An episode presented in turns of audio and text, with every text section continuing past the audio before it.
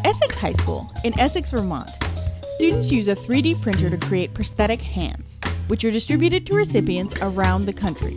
And students are not just getting credit for it, they're adding the hands to their digital portfolios and scoring internships with local community organizations as well.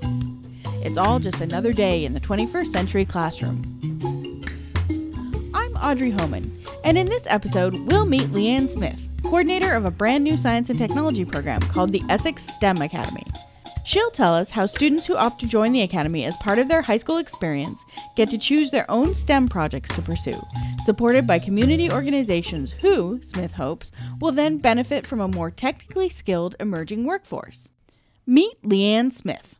Uh, why don't I start by telling you the requirements for the academy, and then maybe we could see how, how that works. So there's the advisory. Uh, we also have a lecture series. So about once a month after school, somebody comes in. Uh, this year we had somebody talk about um, careers in software development. We had somebody talk about a CubeSat, like sending up a little cubic satellite into space. They, VTC and UVM have a, a grant with NASA for that. So that kind of thing. And you need to do 10 of those throughout the course of the three years. Um, you need to enroll in the STEM internship class, and that just started this spring a few classes ago. Um, so that class gives you a 40 hour internship, and you also prepare another portfolio. But this one's more about your just your experiences in the internship class.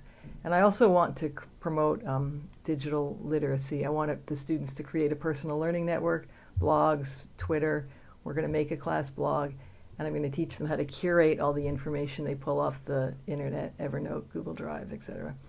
So, how to function with the fire hose of information coming at you on the internet and do research around your specific career. You go out and do your internship, and then you put all that together in a digital portfolio.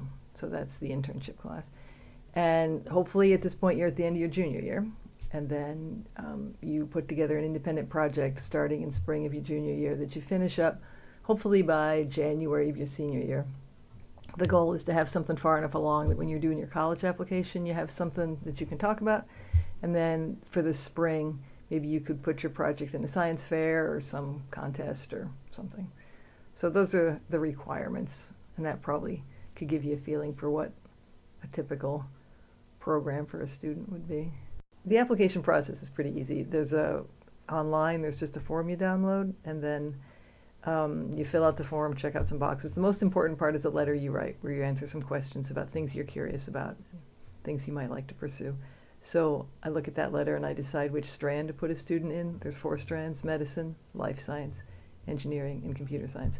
And if you, you know, if you apply, you get in. It's more registration than applying. This is the second year that there have been students in the STEM Academy, yeah. Okay. And the, the first year there were four students, kind of a starting year, and this year we're up to 54. That's a jump. It is a jump. It's it's gotten big. Um, part of it getting big, I think, was um, we have a new setup in the school. We have an advisory. So once a week, students come together for 30 minutes in a homeroom kind of thing. It's sort of a mixed age, and you hang out with the same teacher every year for four years. And those advisories started last year. So during the an advisory in February, we had all the freshmen come down to the auditorium. And there's also an Academy of Visual and Performing Arts. So the two academies did a pitch to try and entice students into the academies, and it was it was successful. So by uh, by April, we had probably 45 or so, and then more have joined throughout the course of the year. The applications just kept filling my mailbox. It was was a thing. so uh, six other teachers came on board to help. I, I, thought maybe it would just be one advisory with me and you know 12 or 15 kids or something, but with this many, we have four advisories with you know an average of 12, 13 students per advisory.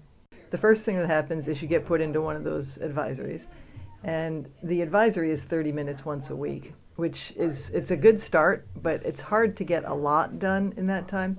I'm hoping that the school starts to put aside more time for personalized learning, which might happen because that's kind of a thing in Vermont right now.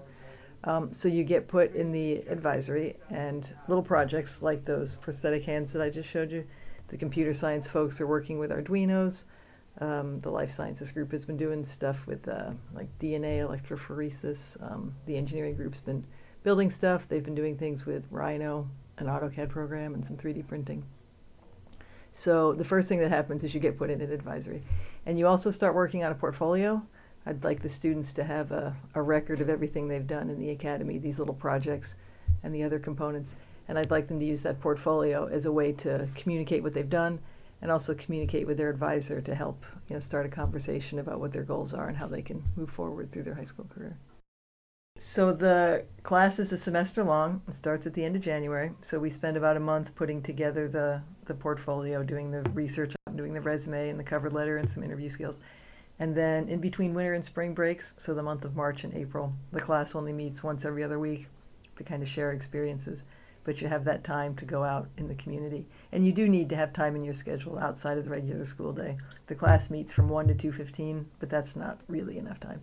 You need to be willing to set up, you know, maybe a 1 to 4 or maybe sometimes when you don't have a class other parts of the day or something. So there is time outside of school for that.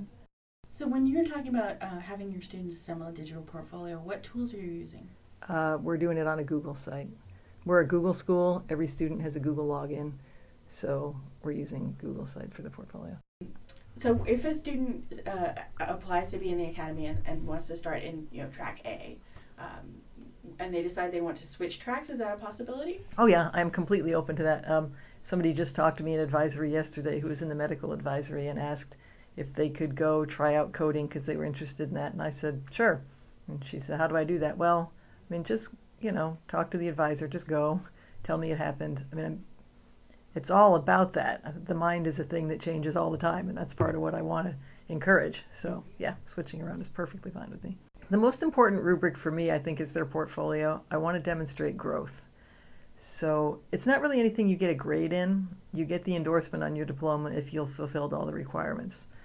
But me personally, I call the STEM Academy a success if the student has grown, if they've learned something. Even if they've decided science isn't for them, I think it's still a successful thing because they've learned, they've grown, and they've discovered something. So, what is written in their portfolio, their goals at the start of their sophomore year, all their projects, the reflection on them, it's the growth I'm looking for.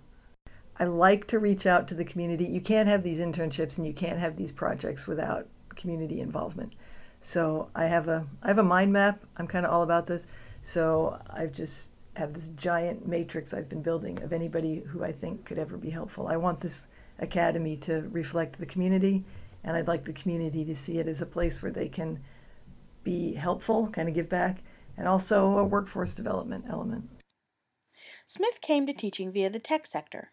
So it's no surprise that a lot of the impetus behind the STEM Academy is the hope that it creates connections that will lead to a stronger Vermont. Teaching's a second career for me. I used to work in the semiconductor industry. I moved to this area originally to work for a vendor to IBM, Applied Materials. They're based in the Silicon Valley. So I naturally know a lot of people in that area, and I just love to reach out and connect and make opportunities for people. Something that I think is huge in this area is coding. I see Vermont um, I mean, Vermont seems to have missed a lot of the manufacturing part of the, the 70s and 80s. There's not a lot of factories around here. Um, so it's a beautiful place to live. And I could envision if we had a really strong um, broadband infrastructure that uh, people could, you know, maybe go to school, go away, make your connections, find out what's going on in the world, but then take all that and come back to Vermont and make sort of a, a virtual thing uh, places like the VCET, the Vermont Center for Emerging Technologies. You know, it just it feels to me like there's really a buzz around doing entrepreneurial kind of programming in this area. So what I could imagine, I would like to teach kids programming because um, I think that's something they could do, go away, come back, and then develop a solid workforce of coding people here. I think there's, other things for sure, but there doesn't seem to me to be quite so many jobs in the research and manufacturing sector here. So I'm perfectly willing, I mean, of course, I'm developing people with those interests, but something I just have imagined that could be kind of special is to develop uh, a coding workforce for the state.